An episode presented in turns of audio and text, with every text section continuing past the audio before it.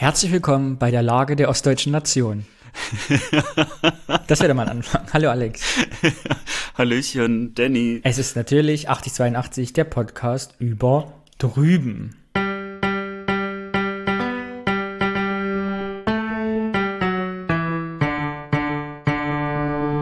Es ist März 2021. Ich dachte, ich sage das mal dazu, falls in 100 Jahren jemand diesen Podcast hört und sich fragt, was war der Osten, was war der Westen. Es ist alles zusammengewachsen, Alex. Schön. Oder? Hervorragend. Und was ist das Motto dieses Podcasts? Ich wollte es noch einmal hören. Wir langweilen nicht.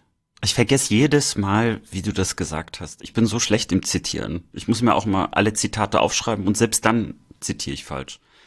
Ja, wir werden einen 8082 Wikipedia gründen, wo alles aufgeführt ist. Das kannst du dann vorher mal durchlesen. Wo alles nochmal korrigiert wird.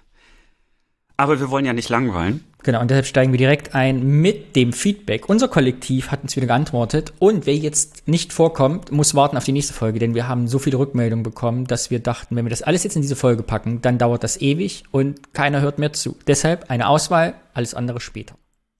Ja, dann legen wir mal gleich los mit Horsti.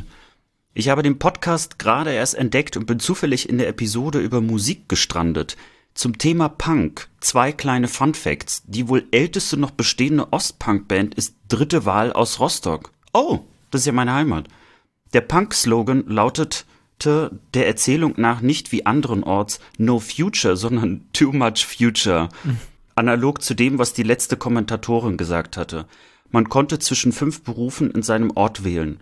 Einheitsgehalt bis zur Rente und so weiter. Eine der größten Metalcore-Bands der Welt kommen aus Thüringen, Heaven Shall Burn, und sind mittlerweile Sponsor des Fußballvereins Karl Zeiss Jena. Zum Thema Onkels und Band, die rechts genannt werden, könnte man bestimmt Sendungen füllen. Ich glaube, es wurde schon jede deutsche Hardrock-Band vorgeworfen, recht zu sein oder etwaiges Pack auf ihren Konzerten zu haben, obwohl viele von ihnen als Punks angefangen haben. Wobei einige Argumente so schlagkräftig waren wie der Sänger rollt das R. Danke und macht weiter so. Danke, vielen Dank fürs Feedback. Also ich merke, ja, danke schön. diese Bandgeschichten, die müssen wir noch mal irgendwann aufgreifen, da müssen wir uns noch mal drum kümmern. Ja, vielleicht habe ich da auch noch eine Überraschung bald parat. Wir gründen eine Band, Nein. die Ossis. Aber du hattest mal eine Band. Ich hatte mal So eine haben wir uns Band. übrigens kennengelernt. Stimmt. Es kam ja mal die Frage auf, wie wir uns kennengelernt haben. Als Du warst eine unser Band einziger hattest. Fan. Ich war sogar der erste Fan, was ja meistens ist, wenn nur ein Fan Vielleicht, wenn das hier gut läuft und wir die 1000 Hörer-Marke überspringen, werde ich das Foto veröffentlichen, was es von dir gibt, wie du ein Plakat hochhältst mit unserem Bandnamen drauf. Darf ich den Bandnamen sagen, weil das passt gerade gut zu dem Natürlich. Kommentar von Horsti. Punks in Puschen. Das stimmt. Habe ich Gitarre So. gespielt. Ach, die gute alte Zeit. Apropos gute alte Zeit. Wir haben einen Audiokommentar bekommen von Niklas. Und du erinnerst dich, dass du nicht mehr wusstest, wer der Mann ist, nachdem deine Schule benannt war. Und der Niklas hat das einfach für dich recherchiert und erzählt dir jetzt alles über deine Schule.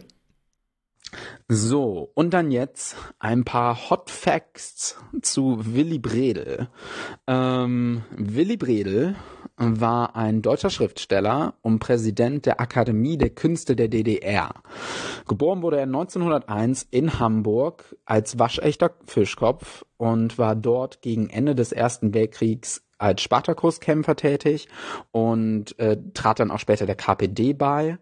In der Weimarer Republik äh, war er später als Journalist tätig, wo er einmal aufgrund von Vorbereitung literarischen Hoch- und Landesverrats eine zweijährige Festungsstrafe absetzen musste, während äh, welcher er dann auch seinen ersten Roman schrieb. Im März 1933 wurde er nach der Machtübernahme der Nazis äh, in Schutzhaft genommen und kam ins KZ Fuhlsbüttel. 1934 gelang ihm die Flucht in die Tschechoslowakei. Von dort emigrierte er nach Moskau, wo er unter anderem für Radio Moskau arbeitete. In London erschien sein Roman Die Prüfung, der erste international beachtete Roman über ein deutsches Konzentrationslager. 1936 und 1939 gab er mit Bertolt Brecht und Lien Feuchtwanger die literarische Zeitschrift Das Wort heraus. Als Kriegskommissar war er auch ähm, im Spanischen Bürgerkrieg tätig. Im Winter 1942 bzw. 1943 war er gemeinsam mit Walter Ulbricht und Erich Weinert an der Stalingrader Front, um die deutschen Soldaten von der Sinnlosigkeit der Fortsetzung des Krieges zu überzeugen. 1945 kehrte er mit der Untergrundgruppe so Botgar der Gruppe Ulbricht zurück nach Deutschland und arbeitete als hauptamtlicher politischer Instrukteur für das Zentralkomitee der KPD in Mecklenburg-Vorpommern. Da kommt dann wahrscheinlich die Verbindung zu deiner Schule, Alex. Und äh, 1954 bis 1964 war Bredel Mitglied des Zentralkomitees der SED seit 1957 dann auch Mitglied der Kulturkommission und abschließend von 1962 bis zu seinem Tod 1964 war er Präsident der Deutschen Akademie der Künste, die sich unter seiner Leitung zur Sozialistischen Akademie entwickelte. Er wurde dann in der Gedank, Gedank, er wurde dann in der Gedenkstätte der Sozialisten auf dem Zentralfriedhof in Lichterfelde beigesetzt. Er hat es auch so weit geschafft, dass es eine ähm, Bibliothek von ihm gab, die Bibliothek äh, Willy Bredels, die ähm, 1987 in Schwerin gelagert wurde und 1992 von der Willy Bredel Gesellschaft übernommen wurde. So viel dazu. Ich hoffe, ich konnte ein paar Bildungslücken füllen, um wenn du äh, das nächste Mal von deiner Schule erzählst, Alex, dass du dann Bescheid weißt, wer Willy Bredel war. Alles klar. Bis dahin, ich freue mich auf die nächste Folge. Ciao. Danke, Niklas. Ja, danke schön. Wir haben ja einen Bildungsauftrag, aber das gleich andere ihn für uns miterledigen, das finde ich super. Ich finde, das ist das Wichtigste dieses Podcasts werden. Desto weniger Arbeit haben wir, desto mehr Gedanken sich die Leute machen. Also immer her mit Ergänzungen zu jedem Thema. Immer einfach senden und wir strahlen das hier aus. Aber mir ist eine Sache aufgefallen, die mhm. richtig traurig ist. Äh, wir recherchieren hier so viel, aber meinst du, ich bin auf die Idee mal gekommen, nach Willy Bredel zu recherchieren? Nein. also, vielen Dank, Niklas. Aber interessant, dass du zu einer Schule gegangen bist, wo man dir nicht beigebracht hat, wer das ist. Ich würde nicht ausschließen, dass man es versucht hat, mir beizubringen und ich es einfach vergessen habe. Möglicherweise auch das. Ja, Gut. vielen Dank. Ja, dann lass uns aber direkt in den nächsten Kommentar kommen. Der nächste Kommentar. Von Martina. Genau. Hm? Ja. Soll ich ihn vorlesen? Ach ja, okay. Oder willst mal. du? Mir ist egal. Nee, mach du. Ich, ich war jetzt gerade schon so, so. Nee, bitte liest du vor. Ich mag das total gern. Wenn du vorliest, dann muss ich das nicht machen. bitte. Ja, du musst ja immer die Knöpfe drücken, dann irgendjemand muss dann ja die, die restliche Arbeit erledigen. Also, Martina. Lieber Danny, lieber Alex, herzlichen Glückwunsch zur zehnten Folge. Ihr wünscht euch in der aktuellen Folge mehr negative Kritik, also mehr Verbesserung, Ergänzung etc. Damit kann ich leider nicht dienen. Im Gegenteil, ich höre jede eurer Folgen ausgesprochen gerne. Ihr habt eine sehr angenehme Art über Ost und West, früher und heute zu sprechen, ohne dabei nostalgisch bzw. ostalgisch zu werden oder auch ins übertrieben kritische abzugleiten. Was mir besonders gut dabei gefällt, wie unheimlich authentisch und offen ihr dabei seid, was insofern gut funktioniert, als ihr einfach zwei sehr sympathische Typen seid. Boah, ich werde richtig rot, wenn ich das vorlese. Das ist die Frühlingssonne. Ähm, ja, aber ich, hm, ich habe die Vorhänge aber zugemacht, das kann es nicht sein. Es ist. Danke, Martina. Ich sage jetzt schon danke, obwohl ich noch gar nicht zu Ende bin mit deinem Kommentar. Mich persönlich, 92 geboren, hat die Frage, wie zum Henker war das denn damals, als Deutschland nicht ein Deutschland war, immer schon interessiert. Eine richtige Antwort darauf konnte mir aber nie jemand richtig geben. Näher in Berührung mit dem Thema Osten und Westen kam ich dann erst vor neun Jahren, als ich mit meinem Freund zusammengekommen bin, der Ende 89 in Jena geboren ist. Obwohl wir eine recht ähnliche Sozialis Sozialisation hatten, zeigen sich doch immer wieder kleinere Unterschiede, die ich oft glaube, auf die Vergangenheit unserer Herkunftsgebiete zurückzuführen zu können. Die Kesslers Expeditionenstaffel auf drei Rädern von Bayern an die Ostsee war letztens wieder eine der Gelegenheiten, bei der wir über diese unterschiedlichen Hintergründe diskutiert haben. Aber ja, auch wir beide sind quasi Nachwendekinder und haben deswegen nicht sonderlich viel zum Thema beizutragen. In Klammern deswegen auch keine Sprachnachricht, dafür habe ich einfach nicht genug zu sagen. Nichtsdestotrotz hätte ich super gern einen Sticker. War das ernst gemeint? Wenn nicht, ignoriert meine Anfrage. ich habe mich in die Scheiße geritten. Das ist schon die zweite Sticker-Anfrage. ja. Naja, fehlen ja noch acht. Ich würde euch gerne äh, auch gerne meine Adresse dafür schicken, weiß aber nicht, wie ich euch eine E-Mail senden kann. Der Button dafür funktioniert irgendwie nicht. Aha, Alex, wer ist, wer ist für die Homepage zuständig? Bitte einmal aufzeigen. Die Homepage. Aus welchem Jahrzehnt kommst du denn? Sagt man nicht Homepage? ist es out? Das out. Das ist, ist das nicht mehr Urst? Sagt man das nicht mehr? Ur Urst. Achso, nee, man soll ja nicht. Äh, Wie heißt denn Homepage jetzt? Website. Website. Unser Online-Präsenzauftritt. Bitte mach weiter, wir wollen die Leute nicht langweilen. Genau. Also, ähm, ich schicke euch gerne die Versandkosten, wenn ihr mir sagt, wohin. Hoffentlich macht ihr noch ganz lange weiter mit eurem tollen, unterhaltsamen, informativen Podcast. Es macht mir von Folge zu Folge mehr Spaß, euch zu hören. Liebe Grüße, Martina. Danke, Martina. Dankeschön. Ich bin schon, ich bin selber übrigens auf die Sticker gespannt, Danny. Du okay, solltest also aufhören, Nummer drei. einfach so. Fehlen noch sieben. Ab zehn ja, Leute wollten wir sie machen. Wir sehen das bei drei. Ich bin noch ganz relaxed. Ja, ja, hör einfach auf, so spontane Sachen immer reinzuwerfen. ja. Ich auf den nächsten Kommentar freue ich mich ganz besonders, weil er zu unserer letzten richtigen Folge Bezug hat. Und es hat sich eine Mandy gemeldet. Und Mandy redet über sich. Hallo Danny. Hallo Alex. Ich habe jetzt letzte Woche und diese Woche eure gesamten Folgen nachgehört und es ist nicht nur einmal vorgekommen, dass mich die Leute blöd angeguckt haben, weil ich in meine FFP2-Maske gelacht habe. Also Kompliment erstmal dafür.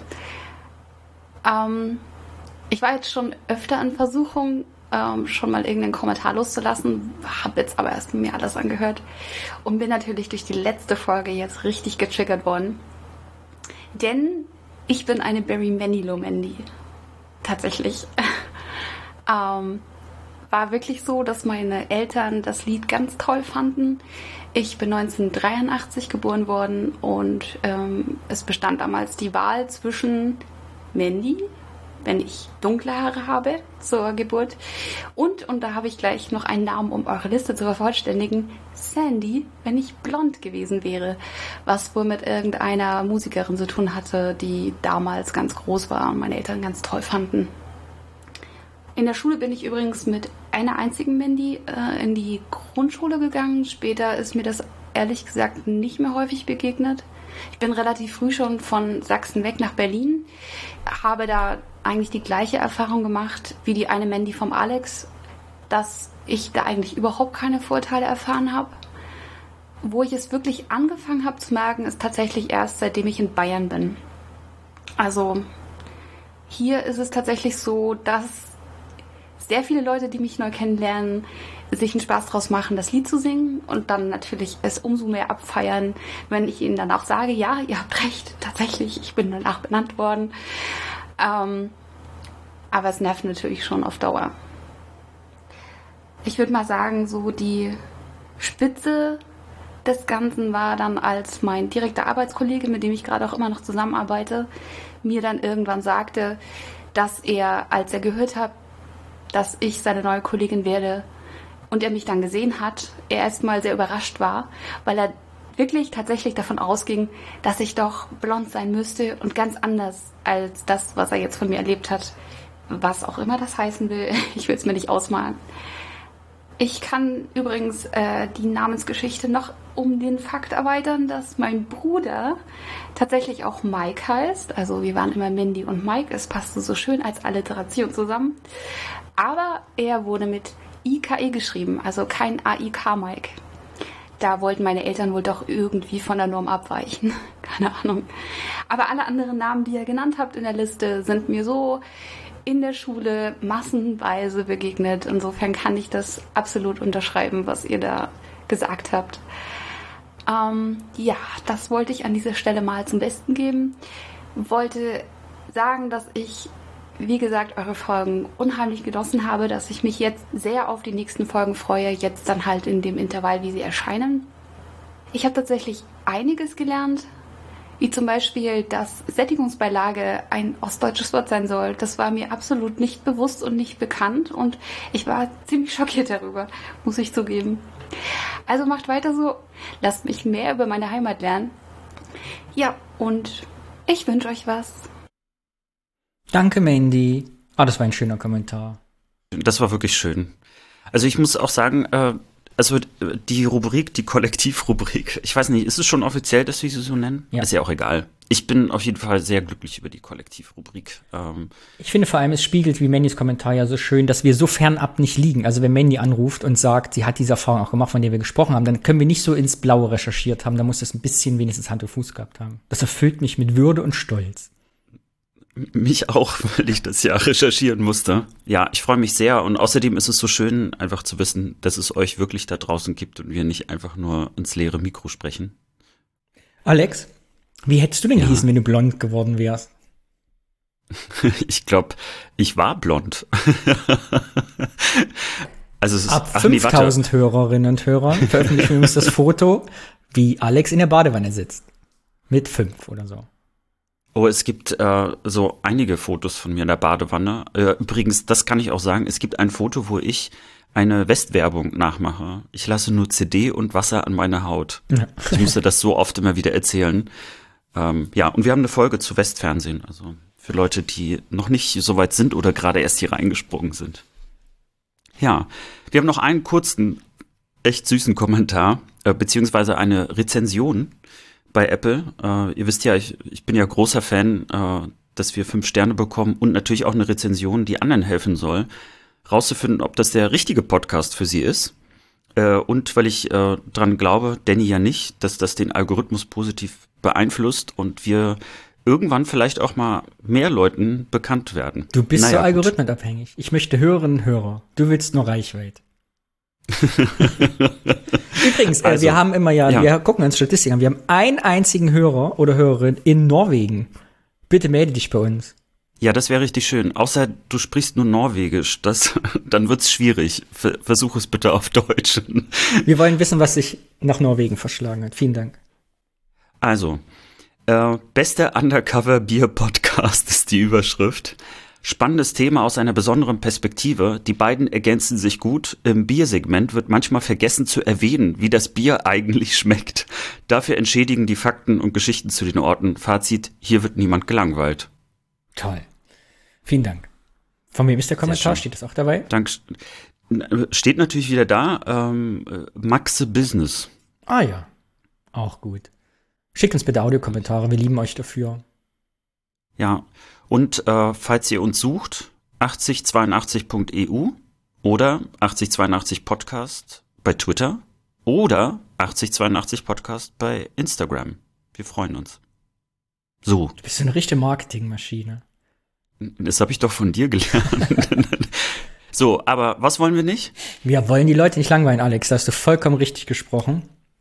Und deshalb machen wir weiter mit der nächsten Rubrik. Und die heißt wie immer Das Wort. das Wort. Willst du erklären, worum es beim Wort geht? Ja, jemand äh, bringt ein Wort mit und äh, der andere weiß nichts davon. Und wir fangen dann an, äh, uns dazu zu erinnern, assoziieren, ohne Vorbereitung, so wie uns der Schnabel gewachsen ist. Und das Wort bringe ich diesmal mit, weil ich dran bin. Und ich habe mir ein sensationell spektakuläres Wort ausgedacht, mit dem jetzt jede Hörerin, jeder Hörer, der das hört, sofort Assoziationen hat aus seiner oder ihrer Jugend. Und das Wort heißt, willst du es hören, Alex? Bitte. Kiwi. Oh, dazu habe ich wirklich sofort eine Erinnerung. Erzähl, komm. Okay, also, wann habe ich meine erste Kiwi gegessen? Ich hatte Also so gehofft, dass du was damit anfangen kannst. Ja, ich kann dir sogar sagen, äh, also wer, wer das mitgebracht hat, das war ein äh, Klassenkamerad von mir und auch Freund. Und das war ähm, auch, also das waren auch Freunde der Familie. Die wohnten gar nicht so weit weg von uns, in Lütten klein. Und äh, ich weiß gar nicht, wo die die Kiwi her hatten. Ich kann auch gar nicht mehr genau sagen, war das 89, 90, 91, aber so irgendwo in so diesen Dreh rum. Und Kiwis waren irgendwie so besonders, dass also natürlich nicht eine ganze Kiwi mitgebracht worden ist, sondern nur Scheiben. Wie hält man die denn frisch? Ähm, naja, die, die wohnten ja gleich in der Nähe.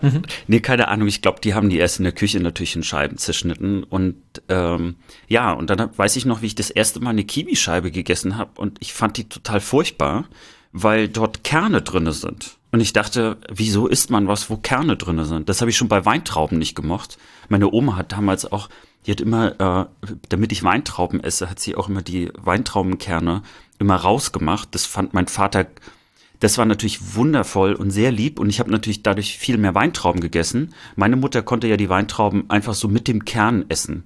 Das ist ja total eklig und die ganze Blausäure ist ja auch so gefährlich. Aber mein Vater fand das entsetzlich. Der hat meiner Oma gesagt, dass sie das auf gar keinen Fall machen darf, weil mich das ja total verwöhnen würde. Ja. Und deswegen, also Kerne in Obst ist überhaupt nicht mein Ding und ich fand irgendwie Kiwi überhaupt nicht lecker, aber es wurden immer mehr Kiwis und alle sprachen nur noch von Kiwis, als ob irgendwie so eine Kiwi-Marketing-Welle auf uns zukam. Und äh, ja, und dann habe ich irgendwann entdeckt, dass man Kiwis nicht in Scheiben isst, sondern dass man die wie so ein Ei auslöffelt. Das habe ich auch nie verstanden. Interessant, naja. genau deshalb habe ich das Wort nämlich mitgebracht, wegen zwei meiner Kiwi-Geschichten. Eine davon ist auch, dass es wieder ein Beispiel dafür ist mit verklärter Vergangenheit, weil ich mir selber nicht mehr sicher bin, gab es in der DDR Kiwis oder nicht. Ich bin mir relativ sicher, dass ich nach der Wende erst einen Kiwi gegessen habe, weiß es aber nicht mehr und konnte es auch nicht wirklich recherchieren innerhalb meiner Familie. Und ähnlich wie du hatte ich es auch. Ich habe irgendwann mal, also irgendwann lernt man ja, wie Kiwis geht und dass man die eben wie so ein Ei auslöffelt. Und später mal für so einen Obstsalat habe ich die einfach mit so einem Sparschäler geschält. Weißt du, kannst ja auch komplett schälen, dann Scheiben schneiden. Da habe ich mich aber irgendwie schmutzig gefühlt, weil ich den Eindruck hatte, als Jugendlicher, so isst man keine Kiwis. Also es war so ein Lehrstück von äh, Kulturschock. Ja, also wie so eine neue Kultur übereinkommt, erinnere ich mich. Ich fand ganz bemerkenswert bei den Kiwis auch, dass die diese komische haarige Schale hatten oder so. Ja, aber ich mochte Kiwis nicht und äh, zu der Zeit, glaube ich, hat meine Mutter sowieso mir immer Bananen gegeben. Dann muss es doch kurz nach der Wende gewesen sein, weil das Schlimme bei mir war, dass äh, dadurch, dass es ja Bananen auf einmal die ganze Zeit gab, also das Klischee ist ja nicht ganz Klischee, hat meine Mutter mir jeden Tag eine Banane mitgegeben und ich konnte irgendwann, ich habe ich hab das jahrelang mitgemacht. Ich habe auch irgendwann Bananen abgegeben äh, oder sie oder ich ich sage es wirklich, ich habe Bananen sogar weggeschmissen, damit meine Mutter denkt, dass ich eine Banane gegessen habe. Dann habe ich sie drum gebeten, wenigstens nur irgendwie eine halbe Banane reinzumachen, was dann dazu führte, dass natürlich die schon sofort so braun war, weil natürlich bei der Hälfte natürlich da der ganze Sauerstoff daran kam. Das fand ich noch ekliger. Weil es gibt für mich nichts Schlimmeres als eine Banane, die so, so bräunlich wird. Und dann habe ich irgendwann meine Mutter, ich habe mich dann quasi geoutet und gesagt, Mutti, ich möchte keine Bananen mehr. Und sie so, ja, sie denn, ich glaube, sie musste erstmal überlegen, was sie mir dann Gesundes in die Brotdose mit reinbringt. Und es war wirklich so, ich konnte jahrelang äh, keine Bananen mehr sehen, geschweige denn den Geruch von Bananen ertragen. Also ich habe wirklich die Grenze erreicht, was Bananen anging, inklusive sogar sowas wie Bananenmilch oder so. Ich habe gehofft, dass wir von der Kiwi auf die Banane und auf das soziokulturelle Problem kommen. Dass es so schnell geht, hätte ich nicht vermutet. Ich wollte dich eigentlich langfristig mit der Geschichte darauf hinführen. Also alle meine Folgengeschichten zur Kiwi sind eigentlich obsolet. Denn ich halte es, anekdotisch von mir selber aus meiner Erfahrung, für möglich, dass vor der Wende Geborene wie wir nahezu alle Bananenhasser geworden sind oder zumindest ein sehr ambivalentes Verhältnis zur Banane haben. Ich möchte es gerne überprüfen. Liebe Hörerinnen, liebe Hörer, wie steht ihr zu Bananen, wenn ihr auch jetzt zwischen 30, 40 bis 70 seid? Also diese Generation, wo es auf einmal Bananenüberfluss gab und wir das Gefühl hatten, wir Ossis, wir müssen jetzt Bananen essen. Das wollten wir schließlich. Dafür sind wir auf die Straße gegangen, oder sagte man uns zumindest. Also, wie ist das bei euch? Wie ist euer Verhältnis zur Banane? Ich möchte das wissen. Weil mir geht's auch so, ich hasse Bananen mittlerweile. Also ich esse eine Banane im Jahr vielleicht. Und ich habe früher, was ich zu Schulzeiten Bananen weggeschmissen habe, weil alle mal Bananen, Bananen, Bananen. Ich konnte es aber nicht mehr sehen. Allein dieser muffige, schweflige, süßliche Geruch von Bananen. Da muss ich mich sehr dran gewöhnen. Das schlimmste Bananenmilch, Bananenweizen. Ich, ekelhaft. Ich habe, oh. ich, das habe ich im Osten kannte ich das nicht, habe ich erst hier in Köln im Westen kennengelernt. Leute, die Bier mit Bananensaft mischen. Es ist das widerwärtigste. Hast du sowas schon mal erlebt? Natürlich habe ich, ich habe das Bananenweizen ist eine Pervertierung des Biergenusses. Ich, ich finde es auch ganz schlimm. Aber ich meine, es gibt ja noch eine Steigerung ne, durch Corona. Apropos, ne, wir feiern Jubiläum jetzt, einjähriges. wir, wir wollen nicht darüber, wir reden über was anderes. Das stimmt, ja. Aber ich wollte trotzdem noch ja. erwähnen, dass es fast jetzt einjähriges Homeoffice-Jubiläum für mich ist. Also, äh, zu Corona-Zeiten kam ja auf einmal dieser Hype äh, auf mit diesen Bananenbroten. Das ist, also deswegen die Bitte an alle, die uns zuhören, Kenn ich äh, nicht. Das, das kurz ignorieren. Wirklich? Ja, also, nee, aber du, du, du bist ja auch nicht so oft im Internet. Ich bin auf meiner Homepage. Jetzt erzähl, was Bananenbrot erzähl. Ne, das ist ein Brot, das ähm, mit oder aus Bananen gemacht wird. Und das hilft gegen Corona oder was? Oder warum wurde das jetzt mal? Denn? Nee, ich, ich, ich glaube, dass ähm, also die Leute wollten ja irgendwie backen und was machen und äh, der Vorteil eben bei Bananenbrot ist, dass man nicht frische Bananen nimmt, sondern also je brauner und und und äh, flüssiger sie sind, äh, deswegen soll man die auch, äh, glaube ich, einfrieren. Das habe ich mal bei so einer Netflix-Doku äh, gesehen äh, desto schmackhafter wird das, weil dann der Geschmack sehr intensiv wird und dann wird das praktisch in den Teig reingearbeitet. Ja. Aber ich sehe schon, Bananenbrot ist einfach nicht dein Ding. Meins übrigens auch nicht, weil dann hätte ich erstmal meinen Backofen putzen müssen. Darauf hatte ich auch keine Lust. Du musst deinen Backofen sauber machen, damit du Sachen darin backen kannst. Es muss sehr schlimm ja. in diesem Jahr ja, Homeoffice passiert sein. Nee, das war auch schon vorher so. Das ist eigentlich eine gute Ablage für meine Pfannen, die ich nie benutze. Wir langweilen die Leute und deshalb wollte ich kurz auf das Kiwi-Thema zurückkommen. Es gibt eine Geschichte innerhalb meiner Familie. Aus welchem Teil der Familie jetzt das kommt, möchte ich hier nicht erzählen, weil es könnte sein, dass es noch lebende Menschen unangenehm ist. Und ich bin mir auch gar nicht sicher, ob das, weil ich kenne die Geschichte, da war ich vielleicht sieben oder acht. Es kann sein, dass es eine urbane Legende ist, dass das alles nie passiert ist, aber es gibt die Geschichte, dass innerhalb meiner Familie Kiwis einen großen Familienstreit ausgelöst hat. Weil nämlich, du weißt ja, früher durften ja ältere Bürgerinnen und Bürger, Rentner in den Westen fahren und Sachen mit nach Hause bringen. Und Teile meiner Familie stellten dann fest, dass sie belogen worden sind, weil Kiwis gar nicht so teuer sind, wie immer behauptet wurde. Und man hätte viel mehr Kiwis mit in den Osten bringen können. Dass es alles eine Ausrede war. Und jetzt ist die Geschichte ja ganz lustig, aber ich kenne es eben von anderen Familien auch, dass, und ich glaube, es, ich weiß nicht, wie das bei euch in Familien, liebe Hörerinnen, liebe Hörer, solche Sachen wirklich zu Familienfäden führen konnten. Wenn du jetzt zum Beispiel festgestellt hast, auf einmal, dass die Aldi-Schokolade, die mal im Ostpaket war, im Westpaket, gar nicht diese hochwertige, teure Schokolade war, sondern die billigste Aldi-Schokolade, die es gab. Also deine Verwandten dich mit dem Westpaket gar nicht so lieb hatten, wie du dachtest, soll wohl, in meiner Erinnerung, zu dem einen oder anderen Familienstreit geführt haben. Da sind Ehen auseinandergebrochen. Hast also du Westpakete so, bekommen? Ich habe Westpakete oh, ich nie. nicht also ich natürlich nicht persönlich. Ähm, ich, ehrlich gesagt, ich weiß auch mal gar nicht, wo die genau herkamen. So richtig habe ich das auch nicht rausgefunden, aber es gab natürlich schon sowas wie Westpakete und dann Schokolade konnte ich nicht essen, ähm, weil da meistens irgendwas mit Nuss drinne war und ich bin ja allergisch. Äh, und ansonsten so Überraschungsei war natürlich so das Typische, worüber wir ja auch schon mal gesprochen hatten. Also nicht nur im Intershop gekauft, sondern auch mit dem Westpaket bekommen. Und Kaffee war natürlich ganz beliebt. So Jakobskrönung war immer so der Klassiker. Hat sich auch durchgezogen bei meinen Eltern, auch nach der Wende. Die haben immer Jakobskrönung getrunken und gesagt, das ist der Beste. Ich habe nie Westpakete bekommen. Meine Familie hat sich mit ihren Westverwandten schon vor der Wende zerstritten wahrscheinlich. ja, ach guck, meinst du meine These, da könnte was dran sein, dass sich äh, Familien zerstritten haben nach der Wende wegen Westpaketen? Ich weiß nicht, ob das so hart ist, aber was auf jeden Fall plausibel ist, dass überhaupt Westpakete zum Streit geführt haben, weil es ja im Grunde genommen darum ging, wer was bekommt und teilt man das gerecht auf und wie viel hat man eigentlich bekommen, wie viel hat man dann weitergegeben. Es war ja schon so, naja, ich, ich, ich glaube, da hörte die Solidarität vielleicht auch mal kurz auf. Ja, das Thema hat mir schon, ich, das ein, meine einzige Westpaketerinnerung ist, dass äh, Nachbarn welche bekommen haben und da fing das an diesem Bonbonpapierkletten, ne? Wo man so diese Überraschungseierfolie geglättet hat oder irgendwelche Verpackung von Kinderriegeln. Ja. ja. Ich finde, es ist ein wunderschöner Übergang zum Thema. Du willst jetzt schon das Thema einleiten? Gott, ich bin so aufgeregt. Ach so, ja. Schon irgendwie. Wir wollen ja nicht langweilen. Das Hast stimmt. du da noch was zu Kiwi zu sagen? Nein. Außer, dass ich gedacht hätte, du hättest möglicherweise die Chance, ja 50-50, dass du über den gleichnamigen Vogel sprechen willst, anstatt über die Frucht. Aber, Aber nur um dich zu ärgern. Nur um dich zu ärgern. Ich weiß gar nicht, kommen Kiwis eigentlich aus Neuseeland? Ich meine nicht die Vögel, sondern die, die Früchte. Okay, das ist etwas für euch, äh, ihr da draußen. Vielleicht äh, hat jemand eine gute Geschichte für Kiwis, äh, über Kiwis, zu Kiwis. Ansonsten Niklas, bitte ein 10 Minuten Impulsreferat zum Thema Herkunft von Kiwis. Oh ja, bitte.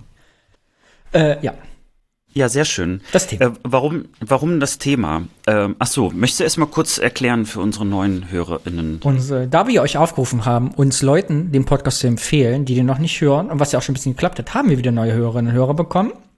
Wie jeden Monat. Und deshalb erkläre ich das Thema.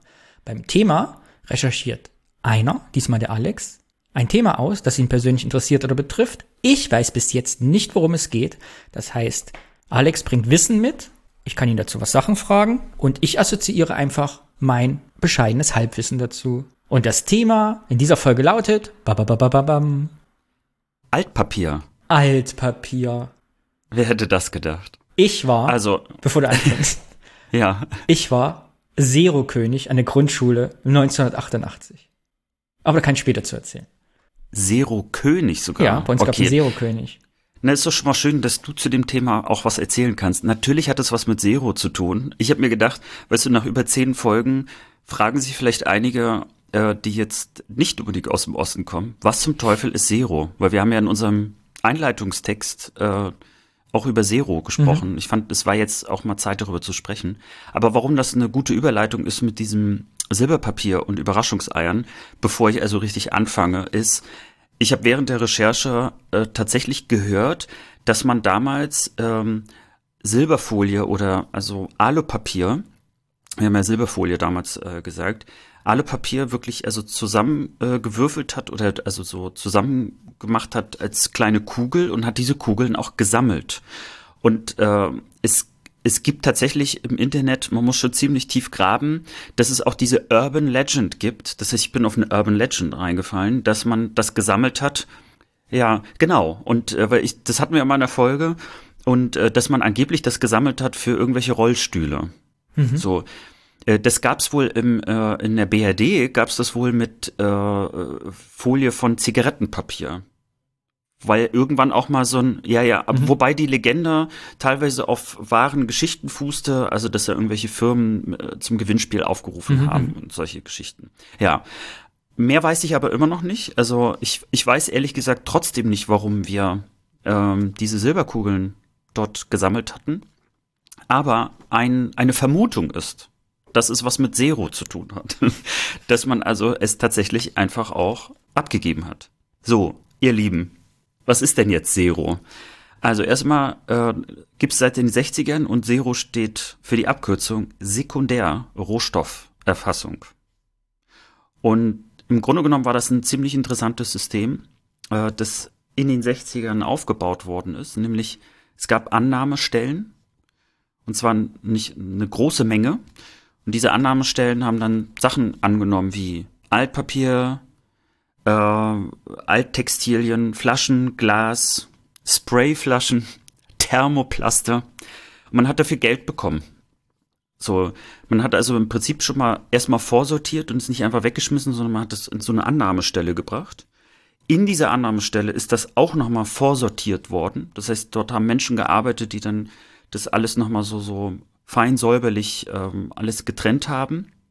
Und das ist dann äh, in die Wiederverwertung gegeben worden. Oder wie man heute auch sagt, Recycling. Das heißt also, man hat ganz, ganz viele dieser Sachen äh, ins System wieder zurückgegeben. Deswegen auch Sekundär-Rohstofferfassung. Warum hat man das gemacht? Äh, ganz einfach, äh, die DDR hatte nicht sehr viele Rohstoffe. Das liegt jetzt erstmal schon daran, dass, also aus geografischen Gründen. Und Rohstoffe auf dem Weltmarkt sind natürlich teuer und man brauchte dafür auch Devisen. Und äh, deswegen hat die DDR sehr, sehr viel ähm, äh, dran gearbeitet, äh, so ein doch ziemlich effizientes System aufzubauen, äh, sozusagen Altes äh, wieder in den Kreislauf reinzubringen. Und interessant fand ich, wie viel hat man dann so Geld bekommen? Ich konnte mich da gar nicht mehr so richtig dran erinnern. Hast, Danny, hast du noch so im Kopf, was man zum Beispiel für so für Glas bekommen hat oder Papier Äh, oder so? ich, ich weiß es nicht. Ich weiß nur, dass es sehr wenig war. Ich weiß, dass ich als Kind ganz viele Zeitungsstapel zu Zero gebracht habe mit meinem Papa. So, weißt du, so mit, mit, Mhm. mit äh, Kordel drum. Und ich als Kind schon dachte, es ist aber wenig Geld. Da muss man ganz schön viel Papier für sammeln. Mehr weiß ich nicht. Aber in meiner Erinnerung ist auch, also vor allen Dingen, dass ich mit meinem Vater also äh, Altpapier weggebracht habe. Ich kann mich auch erinnern, dass es noch so ähm, in den ersten Jahren so mit Jungpionieren das auch gab, dass wir äh, wirklich noch bei älteren Menschen also vorbeigegangen sind und geklingelt haben, gefragt haben, ob die Altpapier haben, also um das zu sammeln.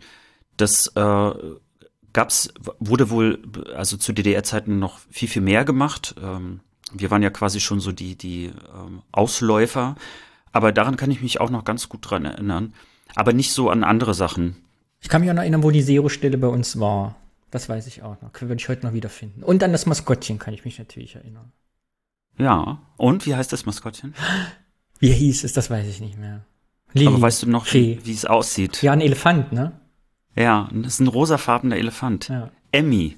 Aber du warst schon mit dem Y ganz gut. Der Zero-Elefant hat mich schwul gemacht. ja, ich habe natürlich zu Emmy auch recherchiert, weil ich glaube, einige Leute, äh, die mit uns sozusagen aufgewachsen sind im Osten, kennen Emmy auch, weil das war das Maskottchen äh, dieser Firma und wurde 1983 beauftragt. Es gab nämlich vorher auch schon so eine Art, so ein Rumpelmännchen. es war auch, ja, es war also so genauso hässlich, wie, wie es auch alt war. Und man hatte damals äh, die Zeitschrift Frösi, die Redaktion beauftragt, ähm, ein Maskottchen zu malen. Äh, Frösi steht ja für fröhlich sein und singen. Vielleicht werde ich auch mal was dazu erzählen. Das war nämlich eine Zeitschrift, die ich äh, auch regelmäßig gelesen habe. Ja, aber der Grund, äh, warum man überhaupt also ein Maskottchen brauchte, war, man hat festgestellt, dass vor allen Dingen äh, äh, Kinder und Jugendliche, aber vor allen Dingen Kinder ähm, sehr wichtig für Zero waren. Äh, weil die haben nämlich, die waren immer sehr motiviert, äh, eben vor allen Dingen so Altpapier, Glas und so weiter da wegzubringen. Und dann haben sie gemerkt, dass das äh, nicht mehr so gut funktionierte, weil der Sozialismus äh, und für den Sozialismus Altpapier zusammen wohl nicht mehr so die äh, Motivation steigerte. Äh, und deswegen hat man im ja, im Endeffekt eine Aufklärungskampagne mit Werbung kombiniert, wenn man das so will. Und Emmy tauchte eben in Comicserien in Frösi auf, also war nicht nur ein Maskottchen, sondern äh, äh, war sozusagen auch ähm, ja ein Comicstrip. Und äh, Zero war natürlich also generell sehr, sehr wichtig. Äh, man hat auch beim Sandmann gibt es also, äh, wenn wir auch in den Show Notes verlinken, äh, Oh, das wollte ich schon immer mal sagen. Ich komme mir jetzt wirklich vor wie bei Lage der Nation. Wir haben das in den Shownotes verlinkt. Aber bei Sandmann gab es zum Beispiel dann auch so, ne, bloß nichts wegschmeißen, äh, zu Zero bringen. Ja, und äh, der Zeichner, der hieß äh, Horst Ahlesch, der ist letztes Jahr leider verstorben mit 94. Und äh, ich fand eigentlich ganz süß, also was ist aus ihm eigentlich geworden, äh, äh, praktisch nach der Wende. Und äh, er hat weiter auch gezeichnet und unter anderem hat er den Maulwurf Willi für ähm, die Hellersdorfer Wohnungsbaugesellschaft gemacht. Äh, also ich sage jetzt mal so, er hat häufig also ähnliche Aufträge letztlich erfüllt wie bei Emmy. Äh, aber mein Favorit ist ganz klar, jetzt halte ich fest, Teddy Boletti. Das Maskottchen der Krilletta. Nee, aber es ist äh, trotzdem für eine Firma, die, ähm, die Essen äh, macht. Mhm. Das ist eine Berliner Firma, äh, die, oh, ich kann meine eigene Schrift nicht mehr lesen. Bären, irgendwas mit Bären. Die Buletti. Ja, auf jeden Fall machen die so Schulspeisungen mhm. und so. Toll. Ja, kleiner Ausflug praktisch zu dem Maskottchen. Ja, und ich habe ja dich gefragt, wie viel, wie viel Geld hat man eigentlich bekommen? Also ich habe ein paar Beispiele mitgebracht. Wenn du so Bücher, so einen Stapel Bücher abgegeben hast, dann hast du 20 Pfennige dafür bekommen. Aber mehr Geld hat man bekommen für Schulhefte. Alte Schulhefte, 50 Pfennige. Und mal so ein bisschen zum Vergleich, äh, was hat man überhaupt dafür gekriegt? Ähm, ein Brötchen, fünf Pfennig hat damals das gekostet. Und wenn du eine Cola, eine Club-Cola kaufen wolltest, 42 Pfennige. Also man konnte im Prinzip, wenn man so einen Stapel Schulhefte abgegeben hat, konnte man sich davon eine Club-Cola kaufen. Das so mal als Motivation. Ich weiß nicht, ob es mich motiviert hätte, aber ja. So, aber nun, warum habe ich dieses Thema auch ausgewählt? Weil ich glaube, dass es eine verpasste Chance für Gesamtdeutschland war. Also nicht nur ich, sondern also die Recherchen bestätigen das, weil ich, weil ich es so wollte. Ich habe mir die Wahrheit, die Wahrheit konstruiert, wie man das immer so schön macht. Und äh, kannst du dir vorstellen, warum das eine verpasste Chance ist? Ich würde sagen, es hängt mit dem dualen System und dem gelben Sack zusammen. Richtig? Also man hatte ein System, was man gekillt hat und hat aufwendig das duale System wieder neu geschaffen und dann war aber schon alles kaputt und man musste von vorne anfangen. Im Grunde ist das äh, der Kern der Geschichte, vielleicht mit ein paar anderen Fakten, aber die verpasste Chance ist, dass, um mal sozusagen das Zitat äh, ähm, zu bringen, ähm, weil man eine Untersuchung 1990 gemacht hat, das hat die Susanne Hartart gemacht. Sie, sie sollte untersuchen, wie das Zero-System in der DDR funktionierte und äh, wie effizient das ist und ob es sich möglicherweise auch für die gesamte Bundesrepublik eignet.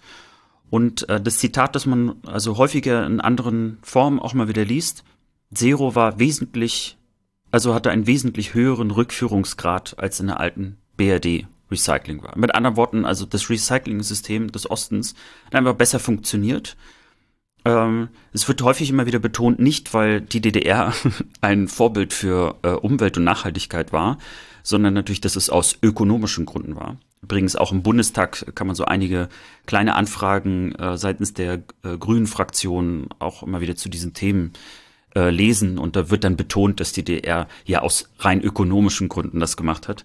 Ich muss zugeben, ich habe ein bisschen geschmunzelt, weil ja sonst häufig immer gesagt wird, dass ja in der DDR, also dass der Staat ja äh, zusammengebrochen ist, weil er ja nicht so ökonomisch effizient war und musste dann irgendwie schmunzeln, dass die Begründung der Bundesregierung so nach dem Motto ist, ja, also das ist ja nicht, weil die so umweltfreundlich sind, sondern das war nur so effizient, weil sie ökonomisch gedacht haben. Was ja total faszinierend ist, jetzt überlegungstechnisch jetzt mit Green New Deal und so, dass ja heute ökologische Faktoren auch wieder wirtschaftliche Faktoren werden. So ist es. Ja. Also was man erstmal sagen kann, ist, man hört es schon raus, äh, Zero in der Form gibt es nicht mehr. so, äh, Zero hat noch mal so, so zwei, äh, äh ich sag jetzt mal, zwei Nachfolgegeschichten äh, gehabt. Also man hat es einmal versucht natürlich zu privatisieren.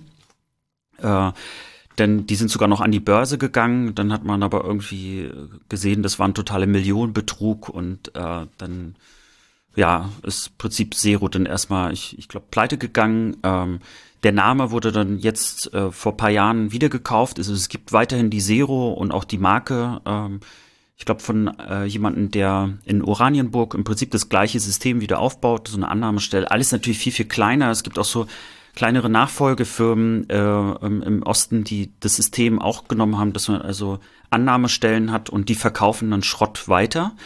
Äh, es ist auch lukrativ, das muss man auch dazu sagen, aber es war kurz nach der Wende nicht mehr lukrativ. Denn äh, Zero ist äh, vor allen Dingen daran zusammengebrochen, dass äh, der Westen, damit ist aber nicht nur die Bundesrepublik gemeint, sondern auch äh, andere Länder, haben äh, den Osten äh, mit Müll überschwemmt. Und dadurch äh, hat sich das nicht mehr gelohnt, dieses System. Also das System ist praktisch also zusammengebrochen, weil so viel Müll äh, ähm, rüberkam, dass ähm, im, im Prinzip der zum Nulltarif kam.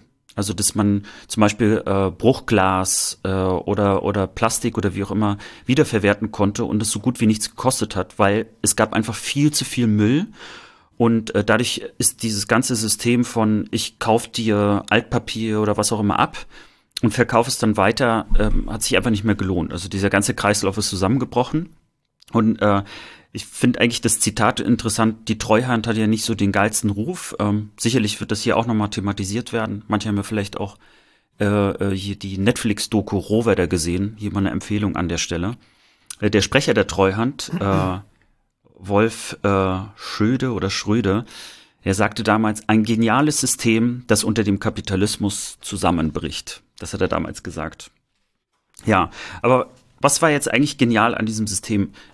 Kurzer Hintergrund, den ich nochmal spannend fand. Erstens, äh, wie sah es denn eigentlich mit Hausmüll aus? Also zu DDR-Zeiten war 1988 Hausmüll pro Kopf 180 Kilogramm. Das war so der Schnitt. Äh, zu BRD-Zeiten, gleiche Zeit, anderer Ort, die dreifache Menge an Hausmüll. Das war also schon die Situation praktisch im, im, im Westen.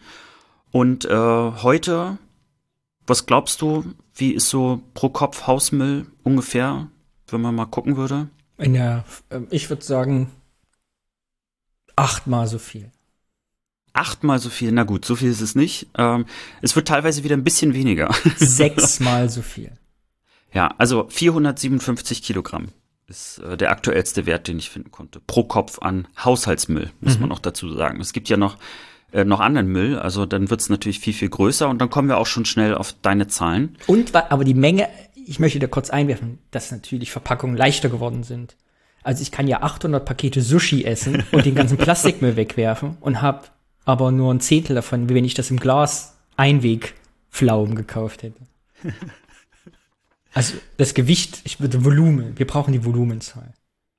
Na, so tief habe ich dann doch nicht recherchiert, ich gebe es so. Ähm, ich fand interessant, ähm, dass zum Beispiel, warum gab es überhaupt weniger Hausmüll äh, in der DDR? Ähm, aber es war so, dass einfach bei uns wirklich weniger Verpackungsmüll existierte. Also das ist einfach auch so ähm, der Begriff Wegwerfgesellschaft, den haben wir, glaube ich, schon lange nicht mehr gehabt, aber das war ja vor allen Dingen so in den 90ern so ein Riesending. Und äh, es gab hier so ein Beispiel, das hat Klaus Töpfer, damals äh, Umweltminister, der hatte eben gesagt, als Vergleich, dass noch kurz vor der Wende äh, 90 Prozent äh, der Milch in der DDR in Flaschen rausgebracht worden ist. 90 Prozent. Äh, und dann ist praktisch die Wende gekommen. Das ist komplett zusammengebrochen, auch dieses System. Und alles nur noch in so Einweg- und, und äh, Tetrapacks oder was es da so gab, ähm, äh, ist es dann verpackt worden. Also das schon mal als Unterschied. Und äh, dass man häufiger was in Zeitungspapier eingewickelt hat. Ähm, oder eben so, wie man das heute auch kennt im Supermarkt, ne, wenn du so Eier äh, hast oder so, dass man die einfach so mitgenommen hat. Also gar nicht irgendwie so eine Einzelverpackung für Eier hatte, sondern man hat die so rausgenommen. Ne? Das ist schon so ein bisschen äh, also so ein Faktor gewesen zu DDR-Zeiten, äh, den ich auch interessant fand. Und der andere ist, warum es auch noch mal ein bisschen effizienter war, also dass da so eine ganze Kreislaufmaschinerie war, ist eben die Planwirtschaft war witzigerweise an der Stelle ein Riesenvorteil, weil man äh, Verpackungen und Verpackungsmaterialien standardisiert hat. Das heißt also, da gab es auch nicht so viel Abwechslung, äh, sondern ne, ist halt immer so gleich geblieben. Und ich wusste, ich habe mal ein paar Zahlen mitgebracht, die ich echt ein bisschen verrückt finde.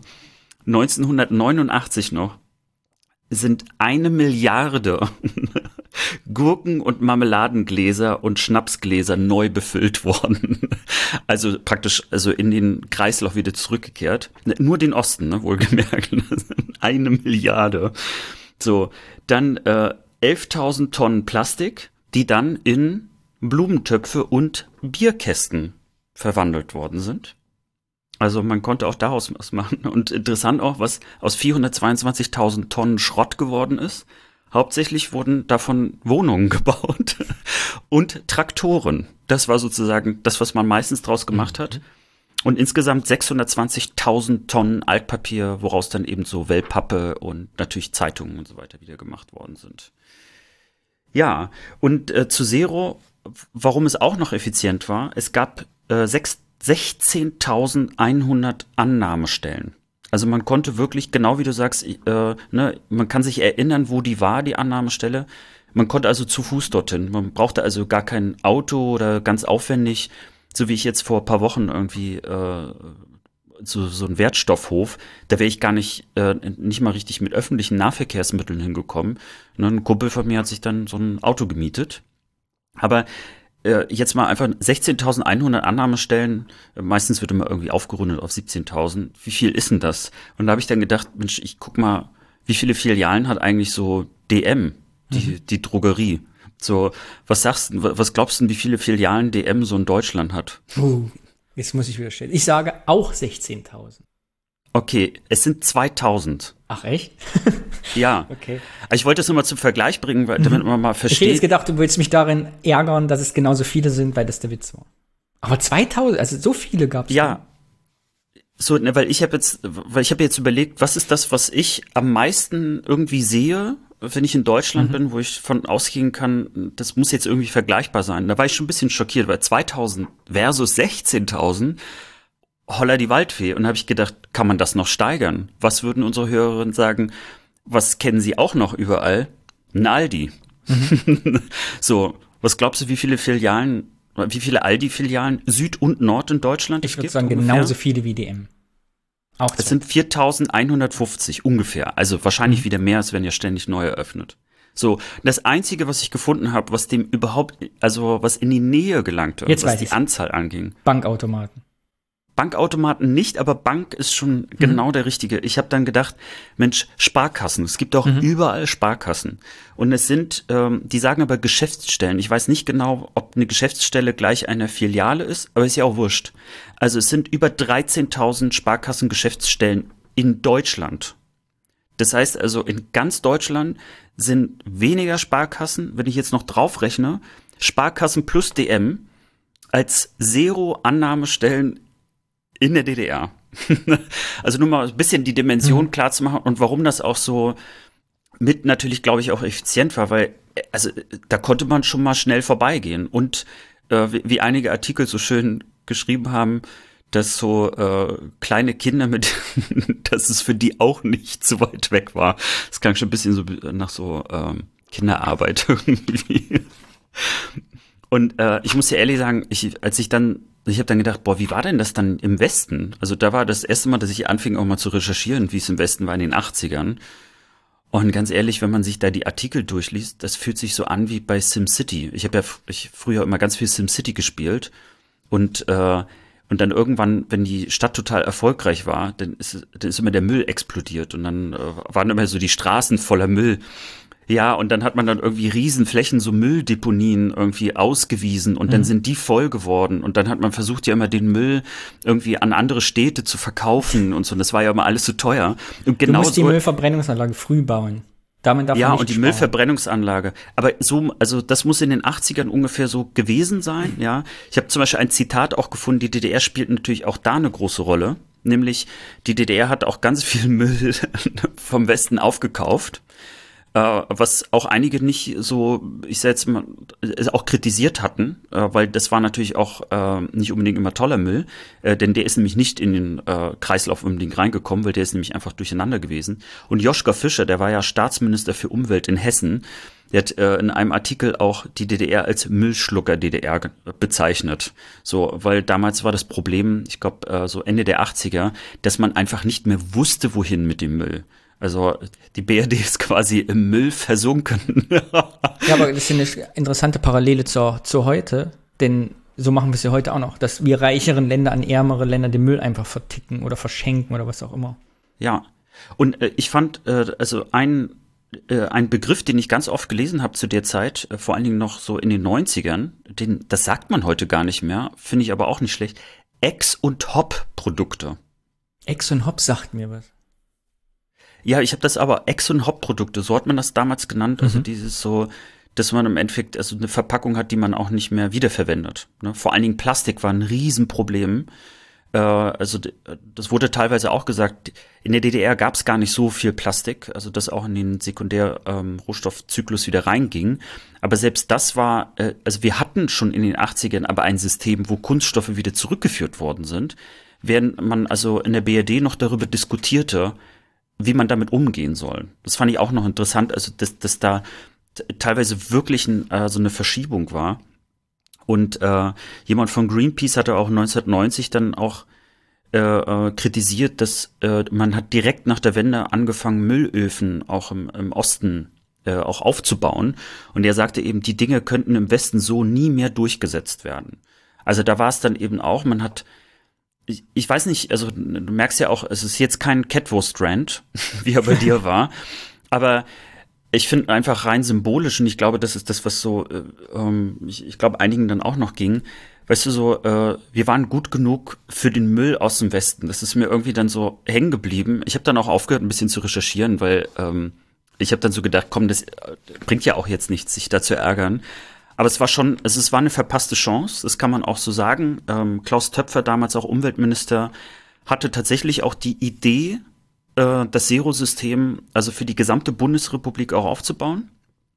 Ähm, aber ist dann äh, gescheitert, weil das Zero-System nach der Wende und nach der Währungsunion so schnell, also äh, äh, praktisch den Bach runterging, dass also von dem System nicht mehr viel übrig blieb. Und äh, jetzt haben wir über die Annahmestellen gesprochen, aber äh, da hingen auch äh, Arbeitsplätze dran, nämlich 29.000 Leute haben für Zero damals auch gearbeitet. Ne? War so, so ein Misch aus Leuten, die das äh, privatwirtschaftlich betrieben haben, welche, die es nebenberuflich gemacht haben äh, und, so, und dann zum Beispiel an den Sammelpunkten und so gearbeitet haben. Und die haben eben dort auch dieses Vorsortieren, war eben ein ganz wichtiger Teil, weil das hat, äh, äh das war sozusagen ein wichtiger Aspekt, dadurch, dass, also, wenn das ins Recycling kam, dann wusste man schon, okay, das ist auch dann wirklich Altpapier oder das sind die Kronkorken, weil die nämlich auch alle abgedreht worden sind oder so. Ach, das ist ja aber krass. Dann hat ja quasi, waren die Zero-Stellen ja alle sehr, sehr klein. Also bei 16.000 Stellen und nicht mal 30.000 Angestellten waren das sozusagen so kleine Mini-Annahmestellen. Das waren eigentlich Mini-Annahmestellen, wo natürlich trotzdem einiges reinpasste, ne? Und äh, ich erinnere mich auch noch, die, die klein, ich erinnere mich noch ein bisschen an den Geruch, weil das war natürlich so Altpapier ne, und vor allen Dingen so Alttextilien, die haben ja auch immer so, so einen leicht muffigen Geruch. Das ist noch voll bei mir in Erinnerung. Und vor allen Dingen, äh, also es gab je nach Annahmestellen auch so andere Sachen, die noch angenommen worden sind, so Altöl und solche Geschichten. Und äh, ich erinnere mich auch daran, dass das also einfach so so ein Mix aus ganz ganz vielen so auch metallischen Gerüchen und so weiter war. Ne? Aber es war wirklich ein, ein ziemlich engmaschiges großes System, wo einfach sehr sehr viele auch dran beteiligt waren und äh, das sehr effizient letztlich dann auch aufgebaut worden ist. Ist und, wahrscheinlich. Äh, Entschuldigung. Nee, Sache. Ja, ist wahrscheinlich für viele No-Brainer, die sich mit dem Thema beschäftigen, aber ich, für mich ist das relativ neu jetzt, die Geschichte eben, wenn du mir das erzählst. Und ich finde es total spannend, wie wir jetzt in 30 Jahren von, ah, wenn du Müll sammelst, machst du es nur wegen Mangelwirtschaft, hingekommen sind zu Müll sammeln, ergibt wieder Sinn. Und wünschenswert wäre es jetzt eben, die Recyclingquote, die in Deutschland ja sehr mies ist, trotz des dualen Systems, auf ein höheres Niveau zu bringen, einfach um unser Lebensstandard halten zu können und nachhaltig zu wirtschaften. Also wie Nachhaltigkeit als Argument Mangelwirtschaft ersetzt hat. Sehr faszinierend. Und man, man muss ja dazu sagen, Deutschland gilt ja schon, also auch das Klischee, das wir mit uns tragen als Recycling-Nation. Mhm. Ne? Also wir, wir recyceln ja mehr als andere, ne? das duale System. Je, jeder Mensch, glaube ich, in Deutschland weiß, was eine blaue Tonne ist oder eine gelbe Tonne. Ähm, ja, und ja, und da kommen wir nämlich genau auch zu dem Punkt ja heute. Was ist denn da los? Ich wollte jetzt auch gar nicht über das duale System mhm. und grüner Punkt, wie das kam. Das interessiert ja jetzt auch gar nicht so im Detail. Das ist aber das System, das sich durchgesetzt hat. Aber es gibt in Leipzig seit einiger Zeit, ähm, dass bei Kindergärten und Schulen Kinder Altpapier sammeln und die zu einer Annahmestelle bringen. Und äh, das hat dazu geführt, dass äh, der Stadt mittlerweile über 250.000 Euro Einnahmen entgehen, mhm. weil äh, die Stadtentsorgung, äh, die, der entgeht praktisch das Papier in den blauen Tonnen. Mhm. Und äh, die bezahlen dafür, dass die also diesen Müll bekommen und die geben den ja auch also weiter anscheinend und verkaufen den. So, und weil jetzt also immer mehr äh, Papier fehlt, ist sozusagen, äh, hat die Stadt 250.000 Euro weniger bekommen. Aber an wen verkaufen die Kinder das denn? Denn das ist so äh, praktisch so eine Zero-Annahmestelle, die bloß mhm. nicht Zero ah, ja, heißt. Okay. Und, ähm, also ein Konkurrenzmarkt. Im Prinzip ja. Mhm. So, aber daran merkt man auch, also äh, das eben, deswegen heißt es auch System, weil ganz viele versuchen irgendwie ein Stück weit davon abzuhängen und sobald du sozusagen einen Baustein rausnimmst, äh, bricht irgendwie alles ganz schnell zusammen. Ne? So und ähm, also in Leipzig sagt man, hey, wir haben gar kein Problem damit, weil wir finden es total schön, wenn Kinder rangeführt werden, äh, wie wichtig ähm, sozusagen äh, Recycling ist und dass das wieder zurückgeführt wird und äh, ist eigentlich ganz süß, weil wenn man bei MDR dann auch äh, die kleine Reportage dazu sieht, dann sind dort eben so Eltern, meistens in unserem Alter, die sagen, die finden das total toll, haben wir doch früher auch gemacht. und so schließt sich der Kreis nach über 30 Jahren. So, das war mein Thema Altpapier. Sehr interessant. Folgengeschichte trug sich zu. Ich war sechs Jahre alt. Ich erzähle jetzt, wie ich Zero-König geworden bin. Und es gab ja in der Schule immer so Sammeltage wohl. Ich erinnere mich da selber nur sehr schwammig dran. Ich kenne die Geschichte eigentlich nur, weil sie meinem Vater immer wieder erzählt. Am liebsten dreimal die Woche. Meine Schwester war da gerade geboren, hat Babynahrung gekriegt wir hatten halt, wir waren auch nicht die ordentlichsten, muss man sagen, als Familie. Also sehr viel angehäufte Gläschen und sehr viel angehäufte Zeitung. Jetzt trug es sich zu. Ihr wart eine Zero-Annahmestelle und du weißt es gar eine nicht. eine private Zero-Annahmestelle. Jedenfalls war in der Schule wieder so ein Sammeltag, wo ähnlich wie heute Leipzig die Kinder ja symbolisch immer Sachen mitbringen. Hier mal vier, fünf Gläschen, mal eine Stapel Zeitung, was halt Grundschulkinder tragen können. Mein Vater hat sich gedacht, aha, eh zu viele Sachen da. Wahrscheinlich war an der Zero-Annahmestelle die Person, die die 16.000 Filialen betreut hat, gerade krank. Hat Schild umgedreht, keine Ahnung. Wir haben also eine ganze Trabi-Wagenladung voller Zeitungen und Babygläschen in die Schule gefahren. Meine Grundschullehrerin machte große Augen, weil sie überhaupt nicht wusste, was mache ich, weil die, es war wohl so, dass die Grundschullehrerin sammelte das halt und brachte es dann selber zur Zero-Stelle. Was mit den Unmengen, die wir da hingefahren haben, überhaupt nicht möglich war. Alle waren also verzweifelt. Die ganze Schule war voller Gläschen und Zeitungen von meiner Familie. Und so bin ich Zero-König geworden, weil ich das meiste abgegeben habe. Und während halt andere Kinder um die drei Kilogramm Zeitung abgebracht haben, habe ich, glaube ich, 2,4 Tonnen an diesem Tag da gelassen. ja, das ist die Geschichte meiner Familie, wie ich Zero-König geworden bin. Also der Begriff König wurde auch verwendet. Ich meine. Ich kenne das so als Begriff. Keine Ahnung. Meinst du wegen feudalen System? Ja. Zero. Jetzt monarchisch gesagt, aber es ist ja eigentlich Zero. Ist es feudal oder monarchisch? Zero Staatsvorsitzender bin ich geworden. Zero Staatsvorsitzender. Aber es gab ja wirklich sehr viele Auszeichnungen im Osten damals. Das haben wir schon Ich besprochen mit den Medaillen. Urkunden, ja. Medaillen und Urkunden, ja. Dazu habe ich noch eine letzte Frage, die mir eingefallen ist. Hast du in einer gelben Sack oder in einer gelben Tonne Stadt gewohnt? Ich habe nämlich in einer gelben Sackstadt gewohnt, was für mich immer Symbol war, dass es eine Kleinstadt ist nach der Wende und war mir total fasziniert, dass es Städte gibt, die keine gelben Säcke haben, sondern gelbe Tonnen. Ich habe mir darüber gar keine Gedanken bisher gemacht, weil ich erinnere mich, dass wir alles in einen gelben Sack immer reingemacht haben. Auch. Aber ich weiß nicht, vielleicht war das auch in der Anfangszeit, dass es noch gelbe Säcke waren und dann sind es auch irgendwann gelbe Tonnen geworden, wo man dann eben auch in einen blauen Plastiksack gelbe Sachen, gelbe Sacksachen reinmachen konnte. Trennst du eigentlich noch? Also äh, den Müll? Hast du das so Gefühl, gut dass das was bringt? Ich würde sagen 70 Prozent. Hast du schon mal ein Handy einfach so weggeworfen, einen normalen Hausmüll? Nein. Du? Nein, um Gottes Willen. Ich würde mich gar nicht trauen, überhaupt ein Handy wegzuwerfen. Weil ich dann Angst habe, dass da noch irgendwelche SMS noch irgendwie drauf sind äh, und dann und die man dann erstmal rausfindet, was für ein Schlawiner ich früher war. Ah ja, das ist eine gute Frage. Hat unsere DDR-Sozialisation bis heute gewirkt? Also sind wir oder Ostdeutsche an sich recyclingbewusster als Westdeutsche? Was würdest du sagen? Die Frage habe ich mir auch gestellt und versucht auch, das so ein bisschen in der Recherche rauszufinden. Ich glaube ehrlich gesagt nicht, weil äh, was man ja sehen kann, ist, dass als wir nach der Wende äh, mit diesen Verpackungen in Kontakt kamen, haben wir uns innerhalb kürzester Zeit ähm, an die Einverpackung oder Einwegsverpackungs- oder ich sag jetzt mal Wegwerfgesellschaft sofort angepasst. Weil es einfach auch bequemer war und eben, es war auch bequemer, es einfach so wegzuwerfen und Geld gab's ja dafür auch nicht. ne? Also der Anreiz, Geld dafür zu bekommen, war schon ein, ein Punkt, aber es ist eben ein ganz anderes Anreizsystem. Und es würde sich mittlerweile auch wieder lohnen. Also ähm, alle diese Zero-Nachfolger im Kleineren, die sagen, dass jetzt wieder Schrott anzunehmen, vor allen Dingen natürlich ähm, jetzt hier so Handys oder so, ne? Da, da sind ja teilweise sehr, sehr wertvolle Sachen, seltene Erden, was auch immer. Also es hätte schon eine Chance, auch wieder, ich sag jetzt mal, in Teilen wieder aufgebaut zu werden. In Berlin gibt es auch Pilotprojekte, ähm, in diese Richtung wieder zu gehen.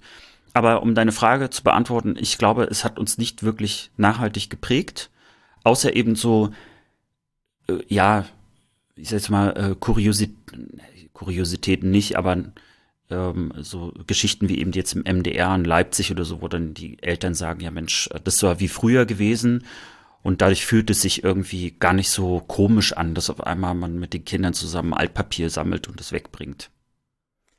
Abschließend habe ich noch einen Punkt zu diesem Thema zuzufügen. Bei uns im Ort, wo ich herkomme, war es in den 90ern ein sehr beliebter Schülerjob, äh, gelbe Säcke aufzuschneiden am Fließband und auszusortieren. Ich habe ihn selber nie gemacht, aber es erstanden sehr viele Horrorgeschichten, wie schlimm das ist, in diesem Gestank zu arbeiten. Sehr schrecklich, aber ich bin, ich habe jetzt beinahe gedacht, jetzt kriegen wir noch einen weiteren Job raus, den du gemacht hast. also das geht mir jetzt gerade nicht aus dem Kopf, was du gerade gesagt hast mit der Nachhaltigkeit äh, und, und der Mangelwirtschaft. Es ist wieder so, so ein Punkt, wo man dann, je nachdem, äh, wie man das Narrativ aufbaut. Ja, ich kenne das so zum oder Beispiel so von mir heute kann. noch. Ich bin ja eigentlich Biertrinker, aber Wein trinke ich auch ganz gern.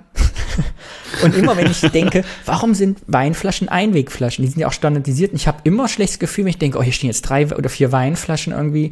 oh, die muss ich jetzt wegwerfen. Und dann werden die weggeschmissen, aber ich denke, die sind doch noch gut. Oder mit Dosen. Ich habe äh, nach der Wende ja gerne mal eine Cola-Dose getrunken, weil es so neu war, aber danach dachte ich immer, muss das echt sein?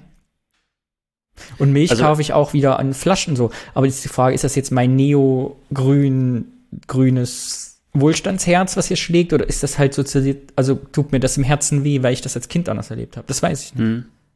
Also da habe ich vielleicht doch noch ein Zitat noch mitgebracht. Der Umweltminister damals noch in der DDR, aber also schon nach der Wende, aber noch DDR, hat gesagt, dass es eine nicht beherrschbare Mülllawine aus Dosen auf uns zukommt. Weil da war eben, auf einmal sind Flaschen nicht mehr relevant gewesen, alles in Dosen und dafür gab es überhaupt gar kein System. Also Dosen sind ein Problem. Das war das Thema. Vielen Dank, Alex. Ich danke dir. So. Ich bekomme, also ich habe so viel gequatscht, dass ich Durst bekomme. Ich auch. Aber bevor wir zum Bier aufmachen, sage ich für alle unsere neuen Hörerinnen und Hörer, wir reden gleich um was, aber nicht über das Bier. Schaltet bitte nicht ab, wenn euch Bier langweilt, weil es geht nicht um das Bier. Das muss ich immer wieder sagen, die Leute schalten bei Spotify, sobald ich Bier sage, whip, gehen die alles nach unten. Die Hälfte der Leute schaltet jetzt einfach ab. Dabei ist es Wobei- hinten raus immer am lustigsten. Wobei, also es so langsam hilft die Aufklärung. Also man kann sehen, dass die Leute jetzt doch dranbleiben und äh, mit uns gemeinsam die Heimatkunde erleben wollen. So, dann machen wir jetzt das Bier auf. Ich- Im ersten Zug. Ich wollte jetzt was sagen, weil dieses Wort Undercover Bier Podcast geht mir nicht mehr aus dem Kopf.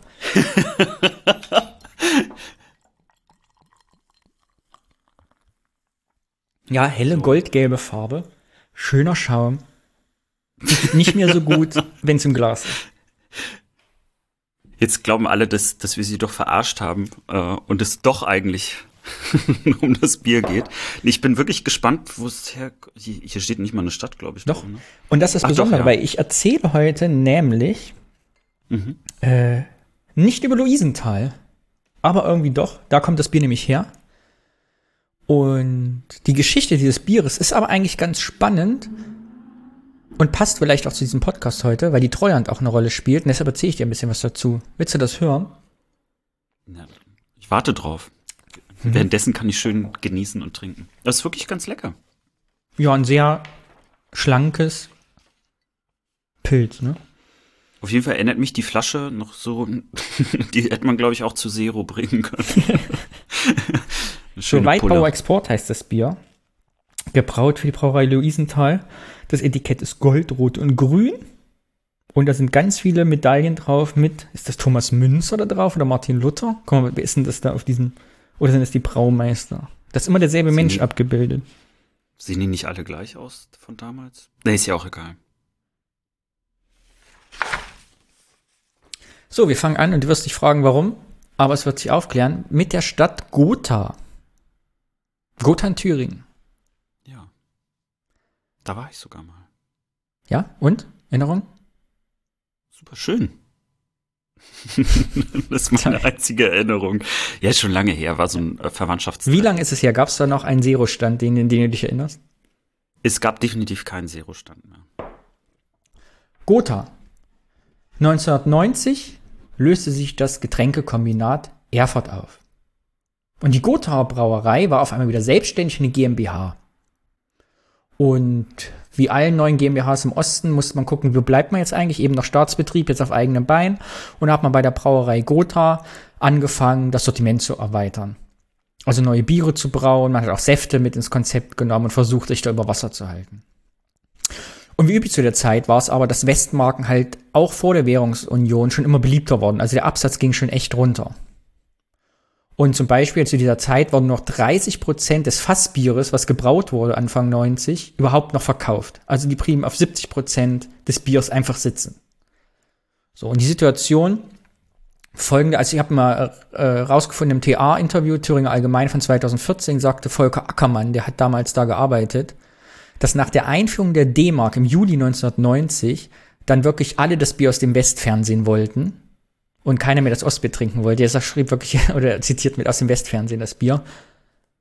Und im Juli 90, nach der Währungsreform, also als auch der Osten D-Mark hatte, sank die Produktion schlagartig auf 10% der Vormonate.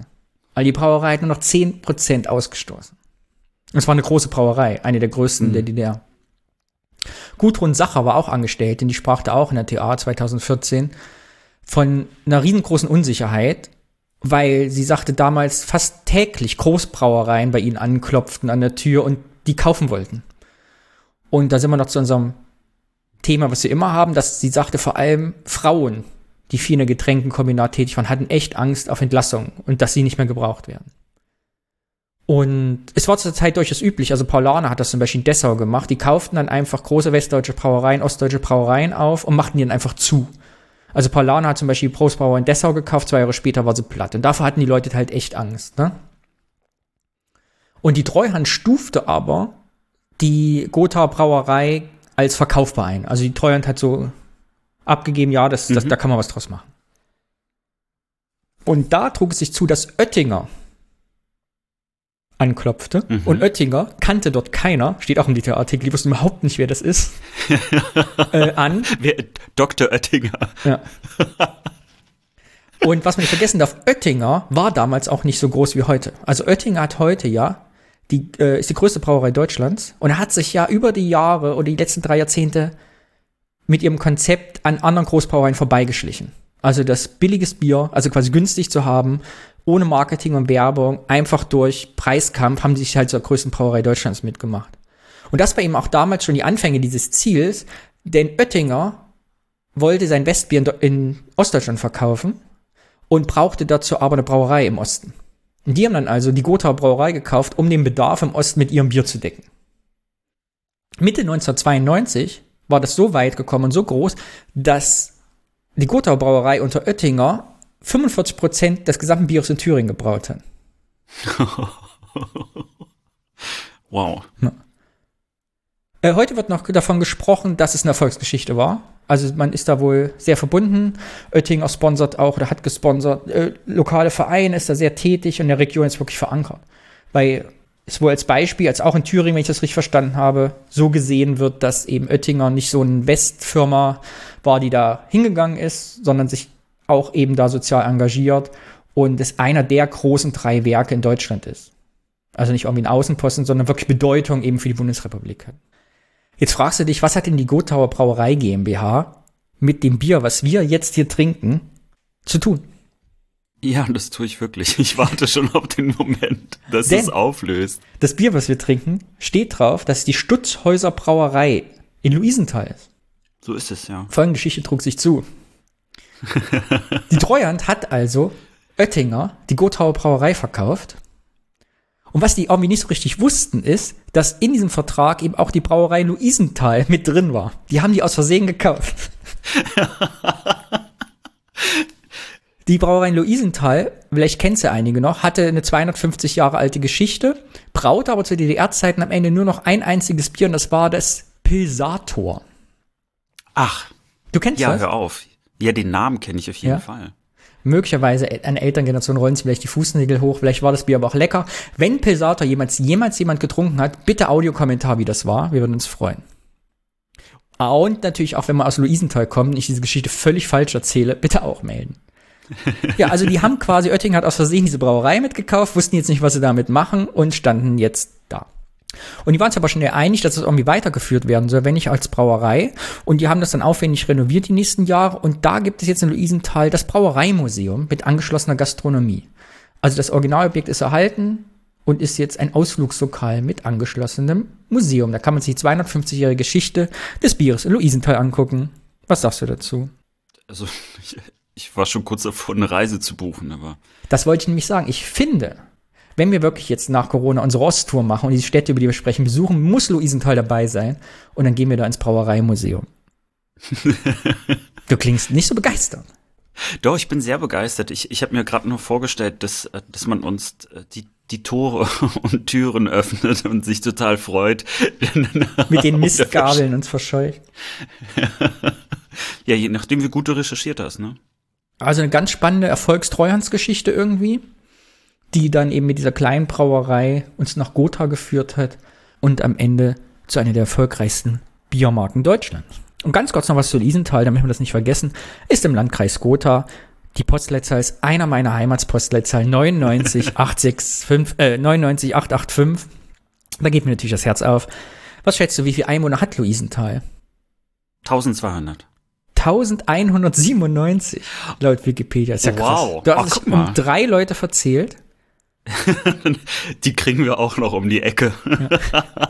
Ja, wenn wir, dahin, wenn wir dabei da sind, fehlt ja nur noch einer oder eine. Ja, regiert von einem SPD-Bürgermeister und größte Sehenswürdigkeit natürlich das Brauereimuseum. Das war heute ein besonderer Bierort, eine Biergeschichte. Und da ist schon wieder die Treuhand begegnet. Wir müssen das Thema für uns mal aufarbeiten. Weil ich glaube, nicht bei dir mit dem. Hafen, weil ich weiß, ich komme ja aus einer Kali-Bergbauregion, bei uns hat die Treuhand eine sehr große Rolle gespielt. Und ich glaube, bei euch im Norden ja auch, ne? Ja, ja, vor allen Dingen äh, das ganze Thema Werften, das ist natürlich so das Riesending. Ich glaube auch, also die ersten 20 Jahre äh, waren eigentlich Werften immer das Thema. Welche Werft äh, an wen geht, weil ja MacPom ja aus mehreren Werften besteht. Wismar, Rostock, Stralsund.